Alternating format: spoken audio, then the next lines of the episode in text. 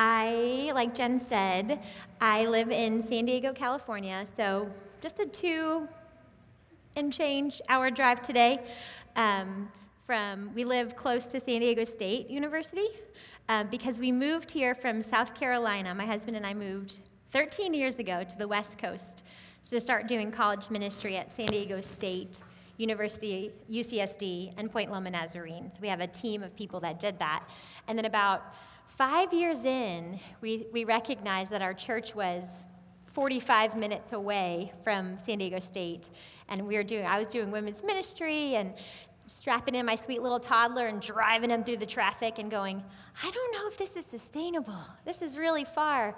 And meanwhile, God was doing this beautiful work in our school system and in our sports teams, and, and people were coming to know Christ. And we were like, there's a flock that God is gathering in our neighborhood. And so our church kind of commissioned us to plant a church. So we're two years into church planting. So, how cool to see a church that's been established for 21 years.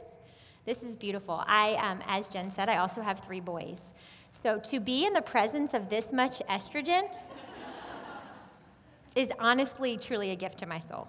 I have, I have sisters, and we played Tea Party and uh, college and secretary and house. And I have boys, and it is just, we did the whole no weapons thing for the first five or six years, and you know, everything turns into a weapon. So a cucumber, weapon. A piece of bark, a weapon. So that's the world that I live in. Um, I actually have some pictures just so you can get to know my family. And then I realized, goodness, we haven't taken good family pictures in a really long time. Um, I have sports, I think my PowerPoint's coming. Um, sports loving children. So a 16 year old, a 15 year old, and 11 year old. So I'm just at sports all day long. So the pictures that eventually maybe you will see are a picture of me and my husband at a LA Clippers game, which I don't know how that hits y'all. Uh, we're not Clippers fans, okay? But they're cheap. so when your son wants to go to an NBA game, that's all he wants for his birthday, you go to a Clippers game.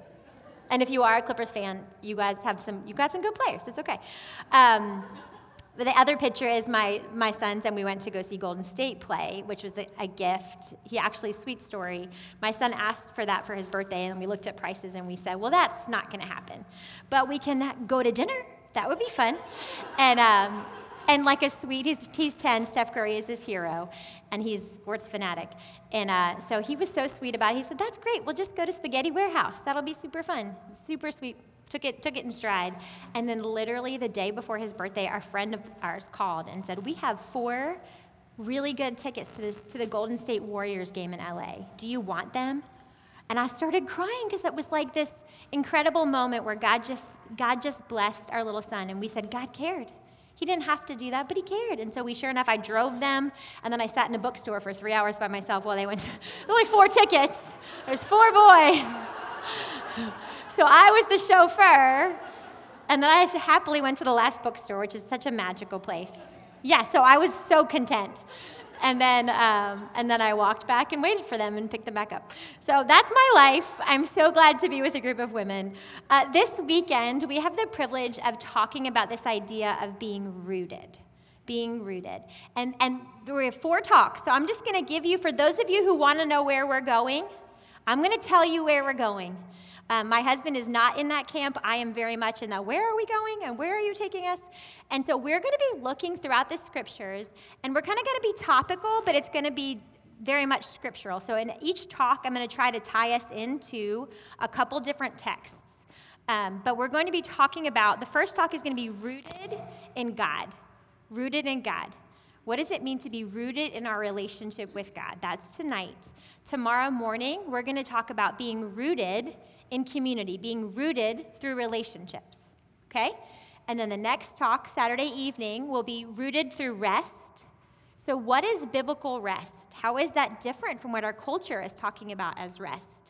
And, and what does that have to do with our walk with God? And, and how, does, how does Sabbath, the blessed commandment, the fourth commandment, how is that an anchor that, that deepens our roots in the Lord. And then the last talk on Sunday morning, we're going to talk about rooted to reflect and to reach. So, what, why? Why are we rooted? Why does it matter that we're rooted as believers? It matters because we image God and we reach others with our lives. So that's kind of where we're going. Tonight, we're going to be talking about being rooted in God. I'm going to read you a quote from Alexis de Tocqueville. Any history majors out there? Not many? That's okay. He was a French, he's a French diplomat who came over to the United States in the early to mid 1800s because he wanted to understand this phenomenon of America. What is this country that just literally broke away from Great Britain, fought themselves into freedom, and have now established a democracy? What is going on over there? And so he wrote this really thick book called Democracy in America, and it is so detailed. It is absolutely detailed and kind of cumbersome. But I want to read you a quote because I think it captures the American spirit. And mind you, this was in 1840. So imagine how much more this is the American spirit now in our flattened, technical, global age. All right? Here it is. In the United States, a man builds a house in which to spend his old age, and he sells it before the roof is on. He plants a garden and lets it just as the trees are coming into bearing. He brings a field into tillage and leaves other men to gather the crops. He embraces a profession and gives it up. He settles in a place which he soon afterwards leaves to carry his changeable longings elsewhere. At first sight, there is something surprising in this strange unrest of so many happy men, restless in the midst of abundance. The spectacle itself, however, is as old as the world. The novelty is to see a whole people furnish an exemplification of it. Did you hear that? He said one of the first things he noted about American culture was our restlessness and our rootlessness. Okay, mind you, we're talking from Europe where there are cathedrals that were from centuries and centuries ago. Everything in America is new. He says they build a house and then they sell it before they even put the roof on. That was in 1840. How much more true is that of us today? How much more true is that of now? You might say, I live in I live in LA. I don't own a house, Amy. I rent a house. Or if I did own a house, I will never sell it because property value, right? I, so obviously, externally, you might not be moving about, but you have a restless soul in you.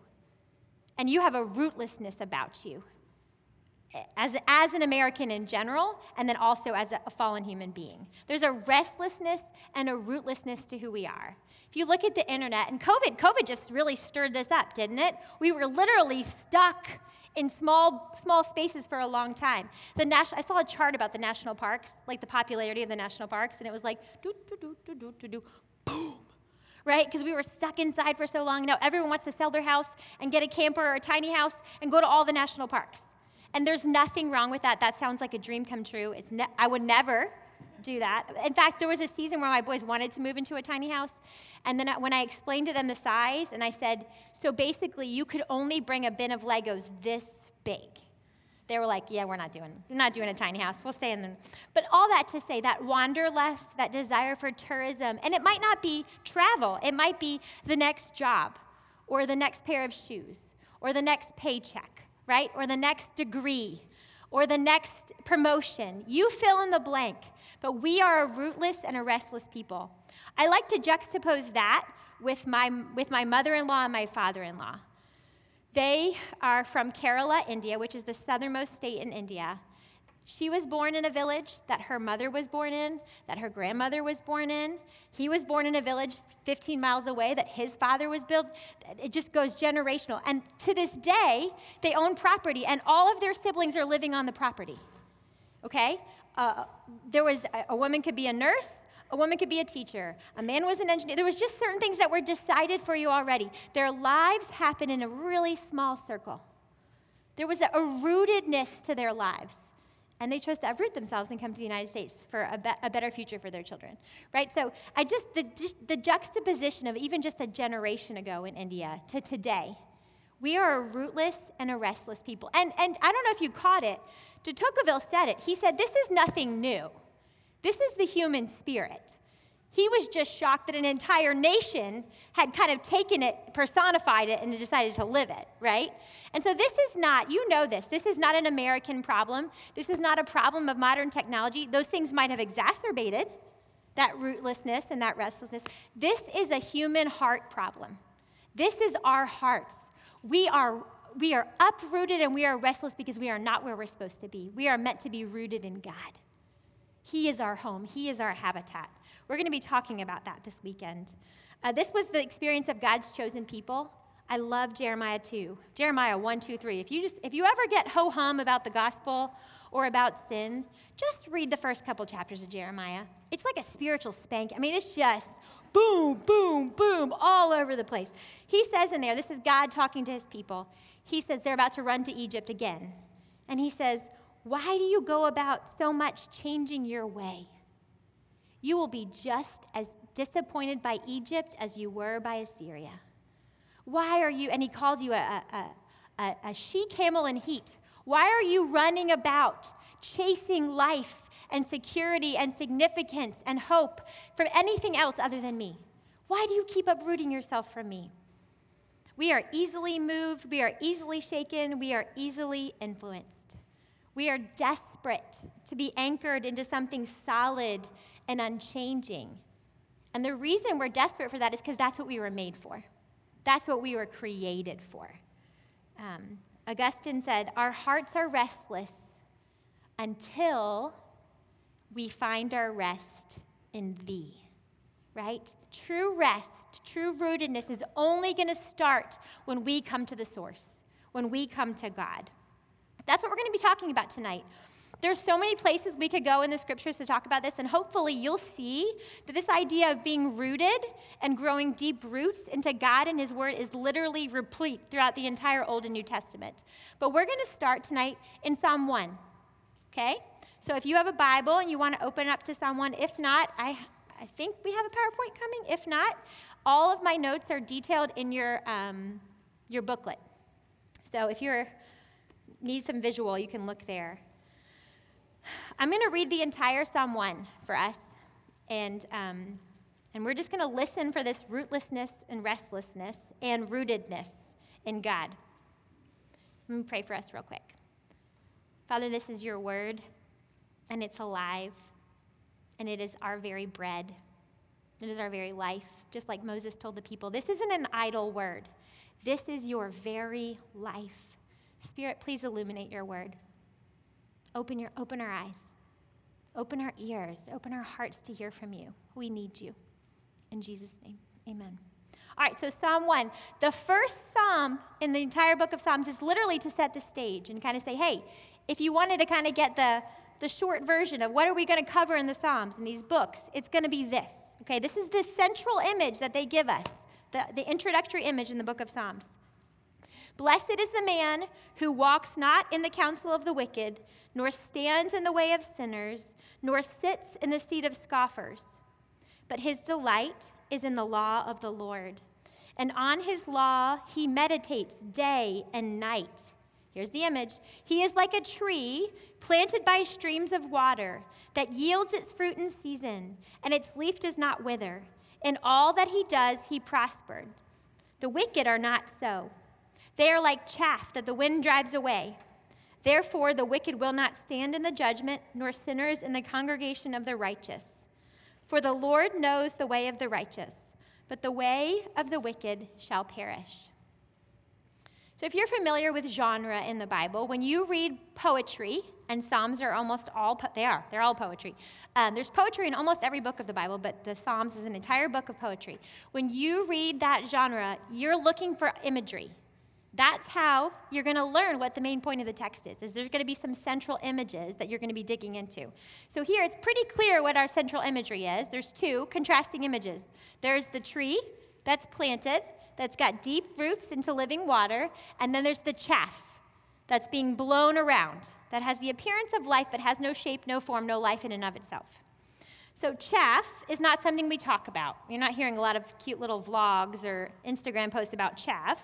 So, I do want to define it because we're not really an agrarian culture for the most part. Um, chaffs are husks or remnants, they're ruins. Think of corn when you peel off the husk, if you just put a pile of corn on the floor, if you're having a Fourth of July party, that's chaff. Let it dry out in the sun, get all crunchy and kind of light. That's chaff. And he says that that is what the wicked are like, but not so the righteous. The righteous have roots. Uh, that's convicting to me because if you're in Christ, you're supposed to be the rooted tree. And yet, how often does your life look like chaff?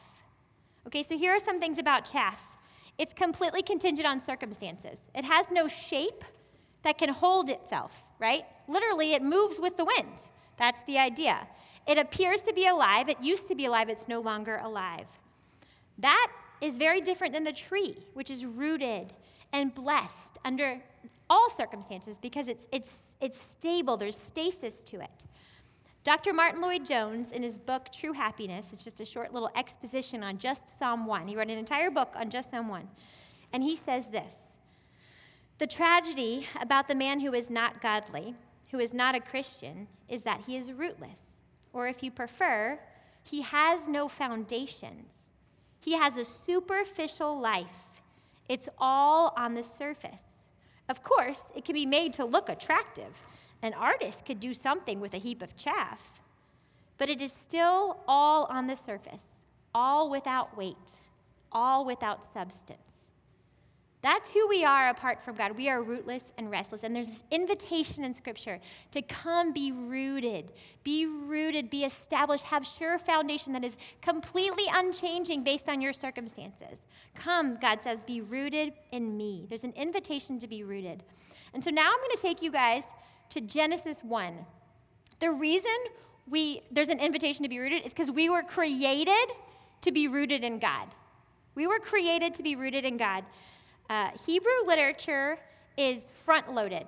So, you know, you go to a movie, you miss the first few minutes, it's what it is. You'll, you'll pick it up and figure it out because the good stuff happens at the middle and at the end. Hebrew literature is not like that.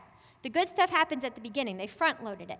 So when you read Genesis 1, 2, 3, you kind of go, yeah, Genesis 1, 2, 3. In Hebrew literature, that's a big deal.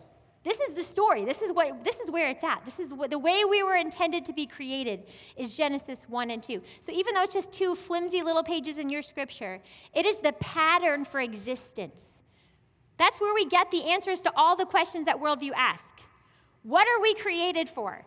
Why are we here? What went wrong? All of that we get through the first three chapters of Genesis. Okay, so here we're invited into a conversation that the Trinity is having in Genesis 1 26 and 27. So the Trinity is having a conversation, which is crazy.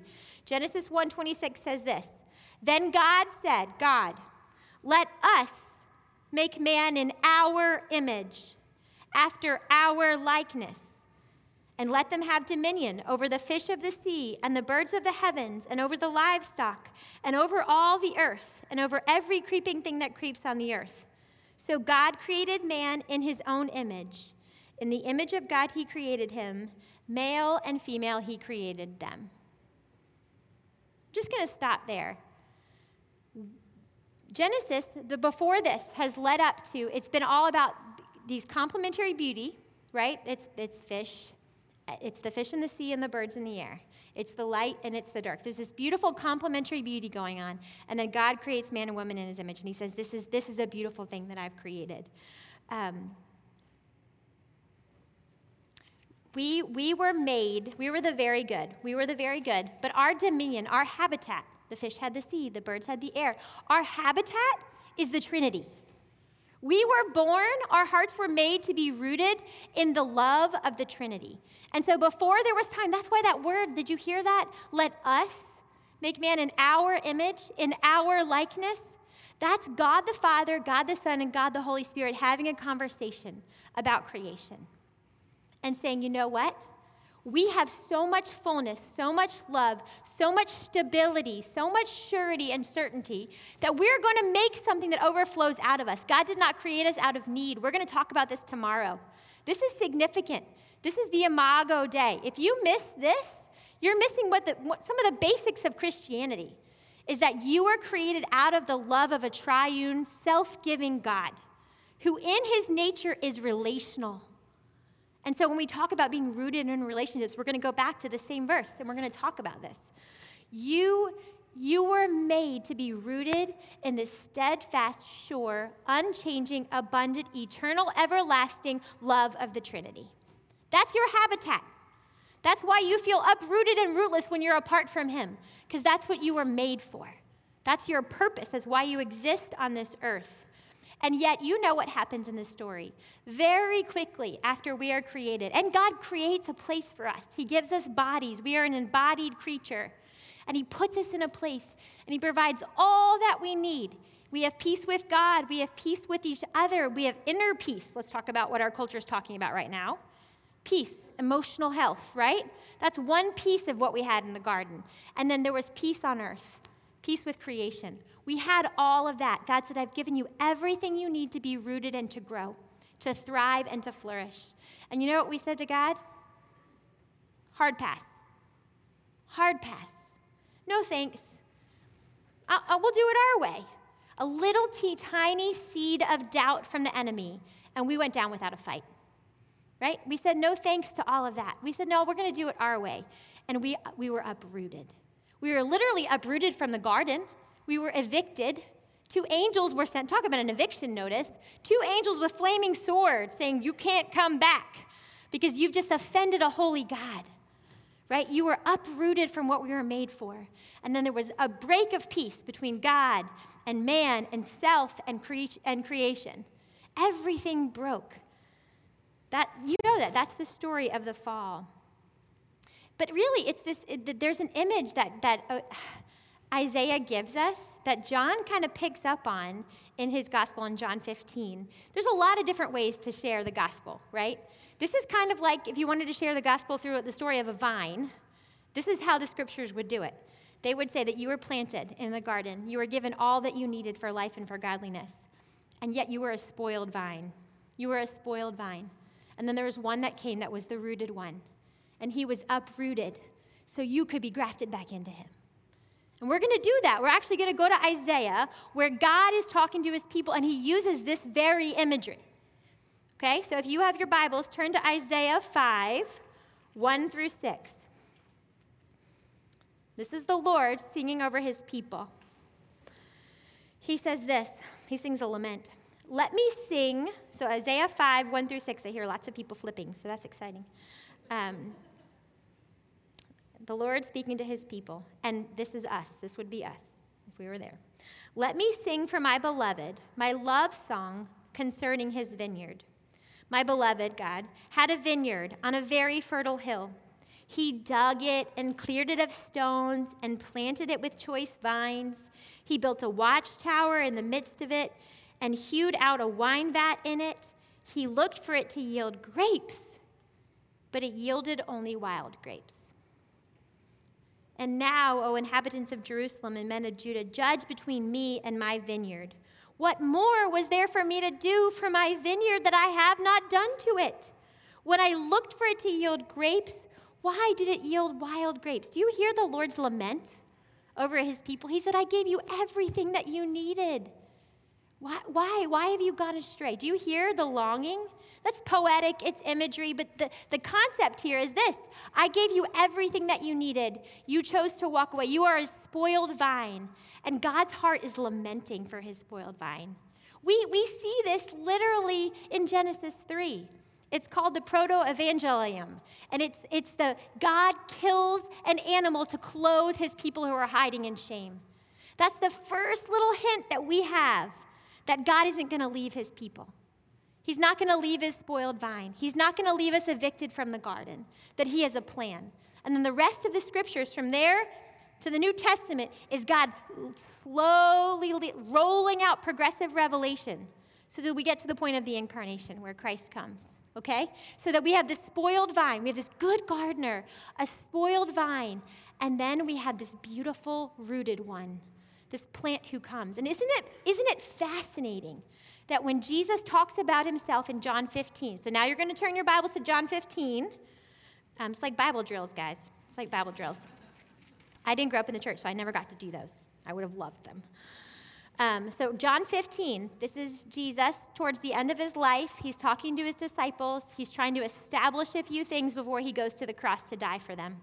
Listen to what he says He's talking to a Jewish audience. They would have thought of the spoiled vine of Israel, the destroyed vine.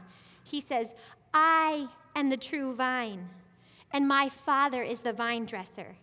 Every branch in me that does not bear fruit, he takes away, and every branch that does bear fruit, he prunes, that it might bear more fruit. And this is another hint to what's coming. Already you are clean because of the word I have spoken to you. Abide in me, and I in you. As the branch cannot bear fruit by itself unless it abides in the vine, neither can you unless you abide in me. I am the vine, you are the branches. Whoever abides in me, and I in him, he it is that bears much fruit. For apart from me, you can do nothing. Just that line, I am the true vine. That's the gospel story. Spoiled vine, ruined grapes, nothing good, no wine to come.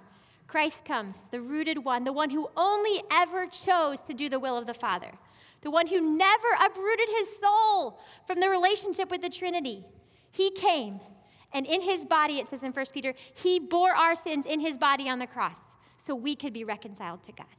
He says, now you get to be grafted back in. You get to be grafted into the life that you were made for, right? Come participate. Christianity is not just an invitation to imitate Christ. It is absolutely an invitation to imitate Christ. But it is more than an invitation to imitate Christ. It is an invitation to participate in the ongoing life of Christ. It's literally an invitation back into the inner Trinitarian love. That's what Christ died for. He died so we could be back in the, the, the, habitat that we were made for, which is the love of the triune God. That's what Christianity is.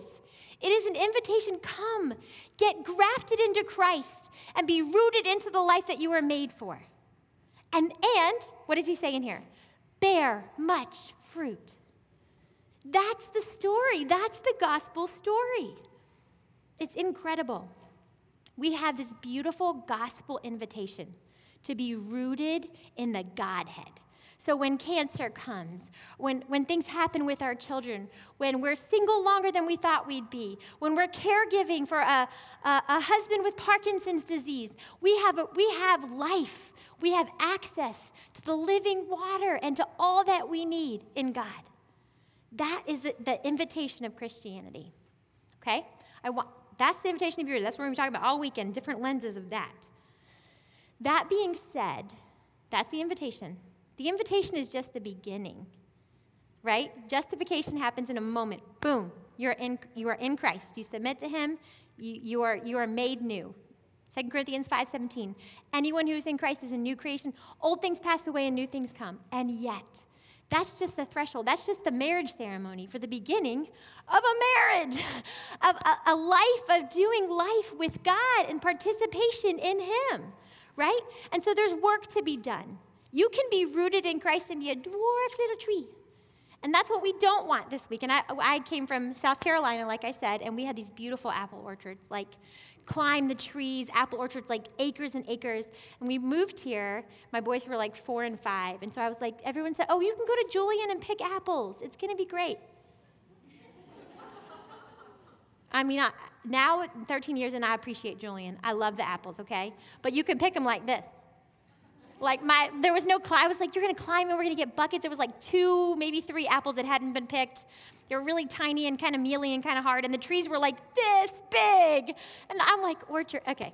Anyway, so we don't want to be a Julian orchard, friends. The invitation this weekend, the invitation this weekend is to be a rooted tree, a growing tree. And so the rest of our time tonight, I want to talk about that.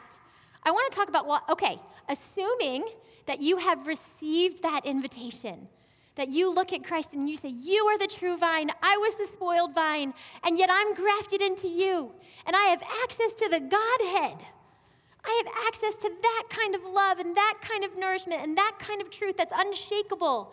It says in Hebrews 12, we have an unshakable kingdom. Now that I have that, how do I grow? How do I grow deeper roots? How do I become that Psalm 1? Blessed is the man whose delight is in the law of the Lord, and on his law he meditates day and night. How do we do that? And so now, if you have your Bibles, we're going to Colossians 2. So, Colossians 2 6 to 7.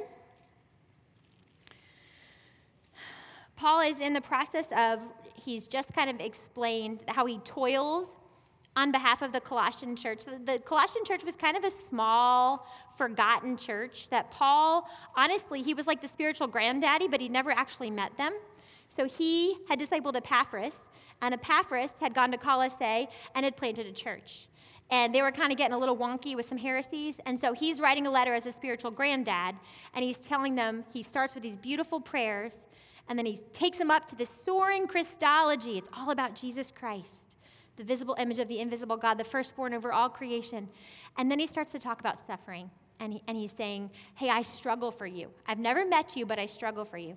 And where we're picking up is Colossians 2 6 to 7. He's literally just talked about this struggling and how he longs for them to, to have this deep life in God. And he's scared for these heresies that are about to come. And this is what he says in Colossians 2 6 to 7. They're, they're believers. This is us. We're little trees. Therefore, as you received Christ Jesus the Lord, so walk in him, rooted and built up in him, and established in the faith, just as you were taught, abounding in thanksgiving. So, Colossians and Ephesians, I hope you, when you hear rooted and grounded, your brain immediately goes, Ephesians, Ephesians 2, the prayer right? Ephesians 3 17 and beyond, where he says, that I pray that you, being rooted and grounded in love, might know the height and the depth and the breadth and the width of the love of God, right? that you might grow up into maturity. I hope you think of that because these are parallel letters. So a lot of times, what you'll get in Colossians, if you want to double click and hear it a little more, you go to, you go to Ephesians. So you're going to hear that. Later, if we were studying the book of Colossians, we'd hit husbands and wives, and you'd get a little sentence. And then if you go to Ephesians, you're going to get six verses because they're written at the same time. So we kind of get what's on Paul's heart. Paul's in prison and he's going to die soon. And so he's writing these letters from prison. And this is his prayers from prison for these young churches. Okay? His prayer is this that you, I know you're in Christ. I want you to be rooted, walk in him, be rooted in him, and be established in him. Be established in your faith. And that's what, that's what this weekend's about. Hopefully, all of you in this room have received the invitation to be rooted into Christ. So, how do we do that? How do we, how do we be rooted and built up in Him and established in the faith? How do we continue? Galatians 5 says, You're in the Spirit, now keep in step with the Spirit, keep walking with the Spirit. And so, Paul, if, if you're an English teacher, I don't know if you would have liked Paul. He used a lot of mixed metaphors. Okay? So, in this, in this, we have three metaphors. We have a walking metaphor, right? Walk with him. We have this tree metaphor that we're talking about this weekend, this rooted in him.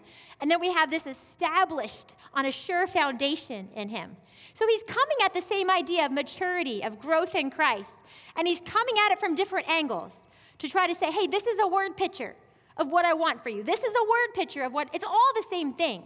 But they each kind of give us a little nuanced version of it. So I talked about walking, that's Galatians 5, walking, keeping in step with God. You know Him, now keep walking with Him. That's what you do, you keep going with Him. The two I want to talk about are really interesting. So he uses this organic analogy being rooted in Him. This is the same analogy we're talking about growing and organic growth, deep roots. And when you think of a tree, a tree is not straining. Is a tree going, we're going to grow. No, a tree just a, a tree does what a tree does. And so you grow roots and a tree grows fruit. That's what happens. There's not a striving.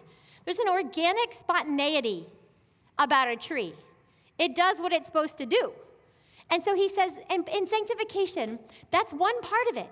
Is there's this, John 15, abide in me, hang out with me, abide in my love, walk with me, and you're going to bear fruit. There's this natural, organic spontaneity about it. And thank, thankfully, Paul uses both metaphors. He talks about building a sure foundation. And that is, that is a building word. That is a strenuous, things don't just get built. Roman aqueducts didn't just pop up, right? Someone had to build them and plan for them and clear them out and level them. That's kind of the, the work and the effort and the strain and the intentionality. So it takes both. So if someone says sanctification in Christ, is it just this organic, natural, spontaneous, I know Christ, therefore I will grow? Yes. Sanctification in Christ, is it strain and effort and toil and intentionality and work? Yes. It's both. It is both and. That's what Paul's trying to get at. He's trying to get at there's, there's two parts to this. Alexander Maclaren, he's one of my favorite commentators, he says this. The two metaphors, he's, he's not talking about the walk metaphor, the two metaphors of our text have to be united in our experience. Neither the effortless growth of the tree nor the toilsome work of the builder alone suffice to represent the whole truth. The two sides of deep and still communion, tree, and strenuous effort based on that communion, building, must be found in the experience of every Christian who has received Christ. So I just stop there, and this is going to be one of your discussion questions. Which one do you need to remember right now? Are you straining and striving and forgetting that there's this beauty of abiding? And as you abide, God, you will bear fruit in due season. It says all over the scriptures in due season, you will bear fruit. Or maybe you're over here, I'm just gonna grow, I'm just gonna grow, and you're not putting forth any effort. There's really no sweat to your walk with God. Maybe you need to be reminded of this side of the analogy. Hey, no, if you wanna grow deep roots, there's work to be done. You have a part to play. Um, that's, that's God is sovereign and man is responsible.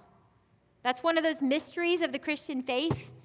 It's not an either or, it's a both and. Absolutely, the only way you will grow is if God is gracious to you, right? If God blesses and pours out his spirit. And the only way you will grow is if you're serious about growth. It's both and. God is sovereign and man is responsible. So we have work to do and God has work to do. And we have this glorious union together doing it. That's how we're going to grow. And some of you in this room desperately need to be reminded that God is going to finish the work that He starts.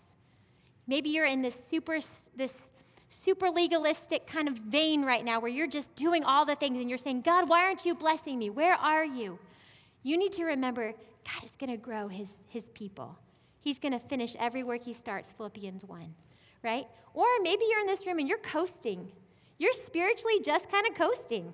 I have a plant in my backyard that I have not put Miracle-Gro in in a really long time. And I'll tell you, it's not dead,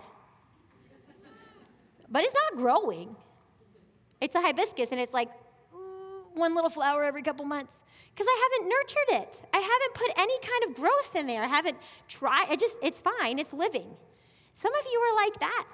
And maybe this weekend is a wake up call hey, I have a part to play in my growth in God. If I want deep roots, there's things that I can do that God loves to bless. He loves to make us fruitful. That's what he says. I want you to bear much fruit, disciples. That's what he's about. He loves that. And yet there are, there are ways in which he goes about doing that. And my, one of my heroes, uh, he's going to be at the bookstore, not him, but his book, A.W. Tozer. that would be awesome. Well, one, he's not, he's not alive, um, so that would be weird. Um, but he talks about that there is, when we talk about God being impartial, you know, we think of an impartial judge, and that's beautiful. There's no bribery in God. But it also means this that God, what God gives to any one of his saints, he would give to all. He doesn't have special favorites. He doesn't have ones that are like, oh, they're the spiritual elite, so they get more. You get, he says, you get as much of God as you want of God. And if that's not convicting, I don't know what is. God says, I will give you as much of me as you want. That is a prayer God always says yes to. So, how much are you wanting God? How hungry are you for Him? How serious are you about growing those deep roots so that when the suffering comes, and it will come, you have the roots to stand? Right? How serious are you about that? We have a part to play, and God has a part to play. So, this last little bit is literally just going to be a quick thought on how do you grow deeper roots, and then a quick grid. Each one of these talks is going to have an equipping tool. I love tools and charts. And they're all the kinds of tools and charts that you could literally write on a, a cocktail napkin or a little napkin at a coffee shop. So you're sitting down with somebody and they're talking about wanting to grow in God. I would hope that maybe this would be a tool that would be helpful in that conversation. So, everything we have, I hope you're going to get theological richness and real practicality. Like, okay, well, what does this mean for my walk with God? So, if you are serious about growing deeper roots, I have two words for you delight and discipline. Delight and discipline. And it's not delight like you think. it's let him delight in you. Let him delight in you. Sit under his love. That's what Ephesians, we talked about this. That was a cross reference, right?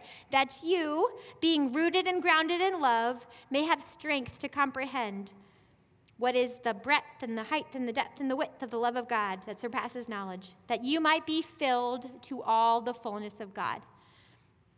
Paul says, I need you to have eyes to see his love for you. It starts there, right? That's what John says. Not that we love God, but that he loved us. So the first step to growing deeper roots is actually just receiving. And it's uncomfortable. I, I feel more like a water fountain with the love of God. Like I like to come, get a little sip, I'm gonna walk away, fill up my little water bottle or my little hydro flask situation, and or my I just got a Stanley. I'm not a groupie, but I they're really awesome. Someone just gave me one and it's pretty awesome. I've, I've, been, I've been hating on the Stanleys for a year now and now I really love them. I like to fill up my cup and then walk away. Paul is saying, Come and just sit under the waterfall of God's love. Receive his boundless love. Let the Lord delight in you. He died to delight in you. Let him love you sit under. It's uncomfortable. It's so uncomfortable to be loved without merit. It's so uncomfortable, but that is how we grow. We start with his delight in us. It's a wonder, the, the, the hymn, Two Wonders Here That I Confess, my worth and my unworthiness. We sit under that love and we remember the God who delights in us, who died to delight in us. And that starts to take deep root in our lives. So we start with delight. You, you notice I did not start with discipline. Discipline is part of it. It is absolutely part of it. But if you do the discipline and you don't understand that He delights in you, it's not going to go very far, right? So you, you sit under His delight. You meditate on the Word of God. You do scripture memory that reminds you of His love for you, of who you are now in Christ, right? You do that work of, of letting Him delight in you and receiving His delight. And you walk with discipline. It's delight and it's discipline. It's not either or disciplined when Jesus is praying for his people in, the high priestly prayer. He says to God the Father, which is another great conversation in the Trinity. If you want another glimpse into the Trinity, like we did in Genesis 1, John 17, it's inc- I'm actually, we're just going to read it. This is that beautiful. Um, John 17, just listen to this conversation. Jesus has been on earth now for 33 ish years, and this is his prayer modeled before the disciples. He's talking to the Father. Listen to what he says. John 17, 1 and beyond. When Jesus had spoken these words, he lifted up his eyes to heaven and said, Father, this hour, the hour has come. Glorify the Son, the Son may glorify you, since you have given authority over all flesh, to give eternal life to all whom you have given him. And this is eternal life, that they might know you, the true God, and Jesus Christ, whom you have sent. I glorified you on earth, having accomplished the work you gave me to do.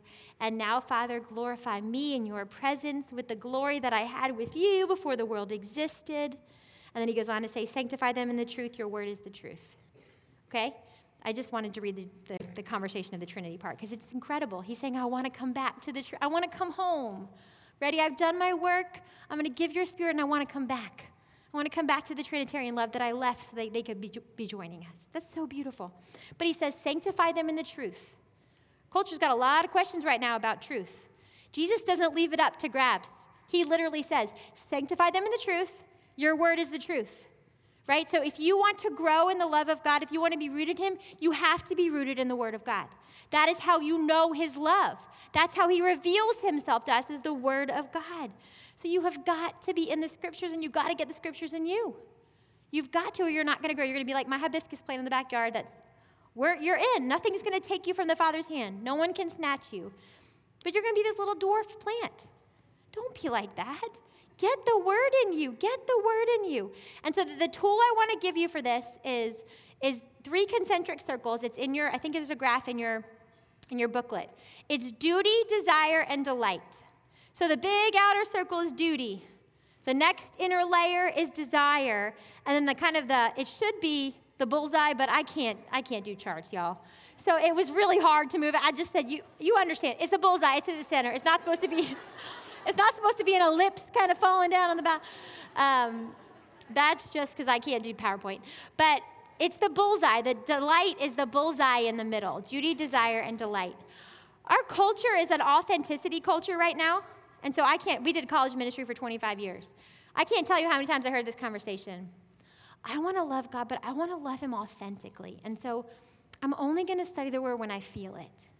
Because otherwise, it's inauthentic if I come to the Word. And, and that is saying that there's only one thing, and it's just delight in the center. If it's not delight, they jump straight into disobedience. It's either delight or nothing. That's it. That's not scriptural. That's not scriptural at all, right? God loves any one of those duty, desire, delight, all of them make the heart of God pleased.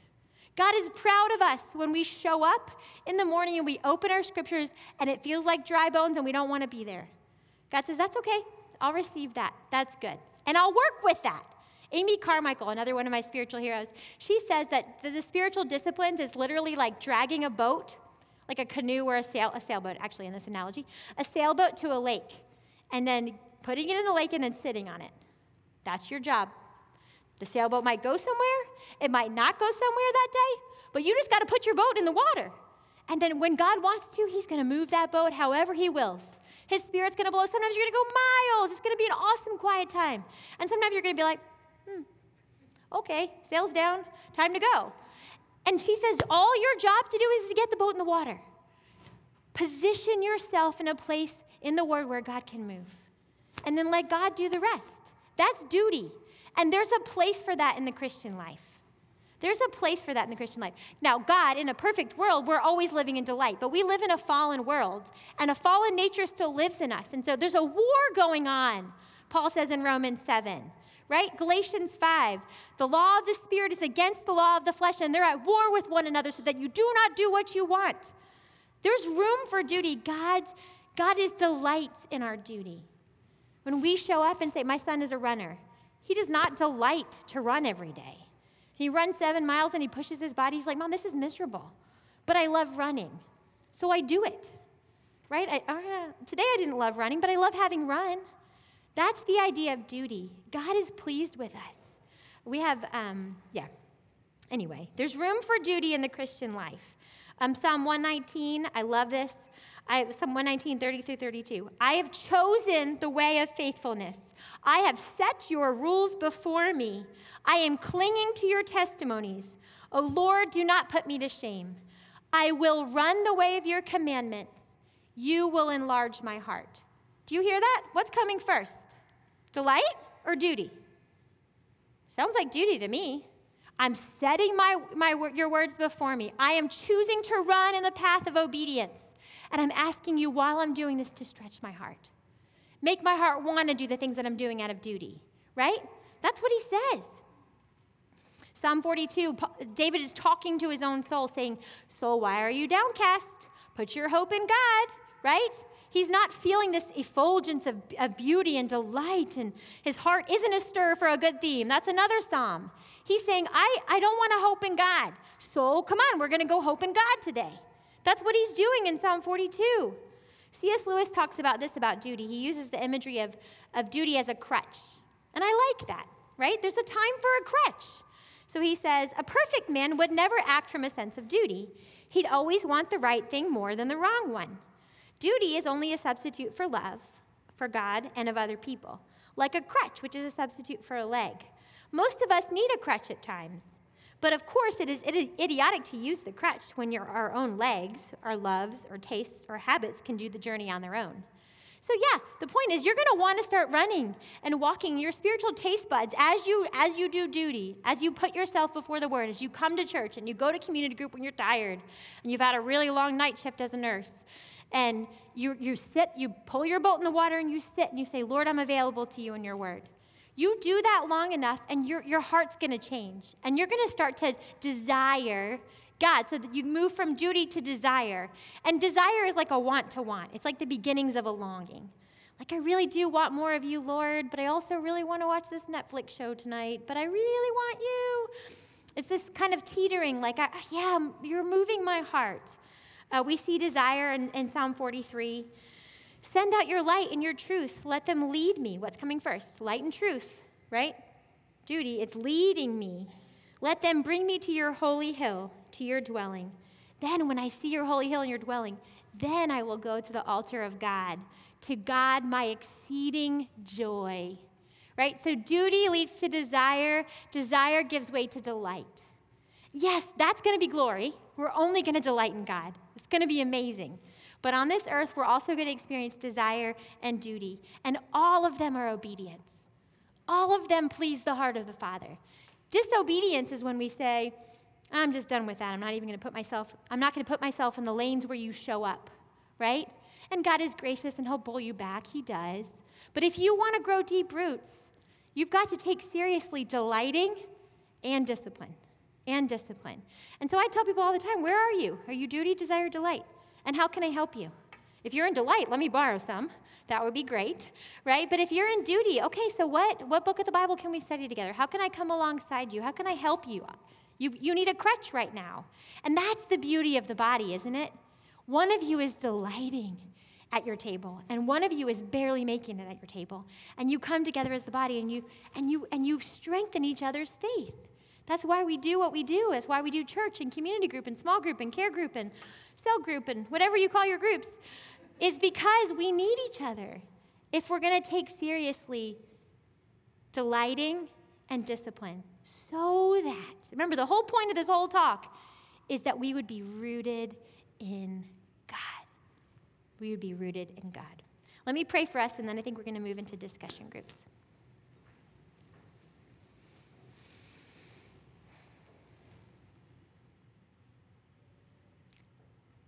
Holy Father, gracious Son, present Spirit, thank you that you are. You're our triune God. We were made for you. We have no home apart from you. You are eternal refuge. You are our dwelling place. And you came and you tented among us so we could be with you. I pray, Spirit, that you would move in our hearts to remind us of the beauty of the gospel to remember that we have a Savior who died so he could delight in us and bring us into fellowship with him. And God, we want to grow. We want to be rooted and established in love so that we could reach the heights of the fullness of God, like Paul says in Ephesians and Colossians. And we can't do that if we don't abide. So, would you help us to be delighted in by you? and to live lives of discipline, that we would take seriously your word because your word transforms us. It's living and active, sharper than a double edged sword. God, I pray that you would encourage the hearts of your people. You know which plants need to remember organic growth, and you know which plants need to remember that we need fertilizer and we need to water. Um, would you apply that spirit to each one of these saints, these beautiful souls that are yours? God, we need you. We welcome you this weekend. We are dependent and desperate for you. And we know you love to show up. So, would you do that as we study your word? We pray.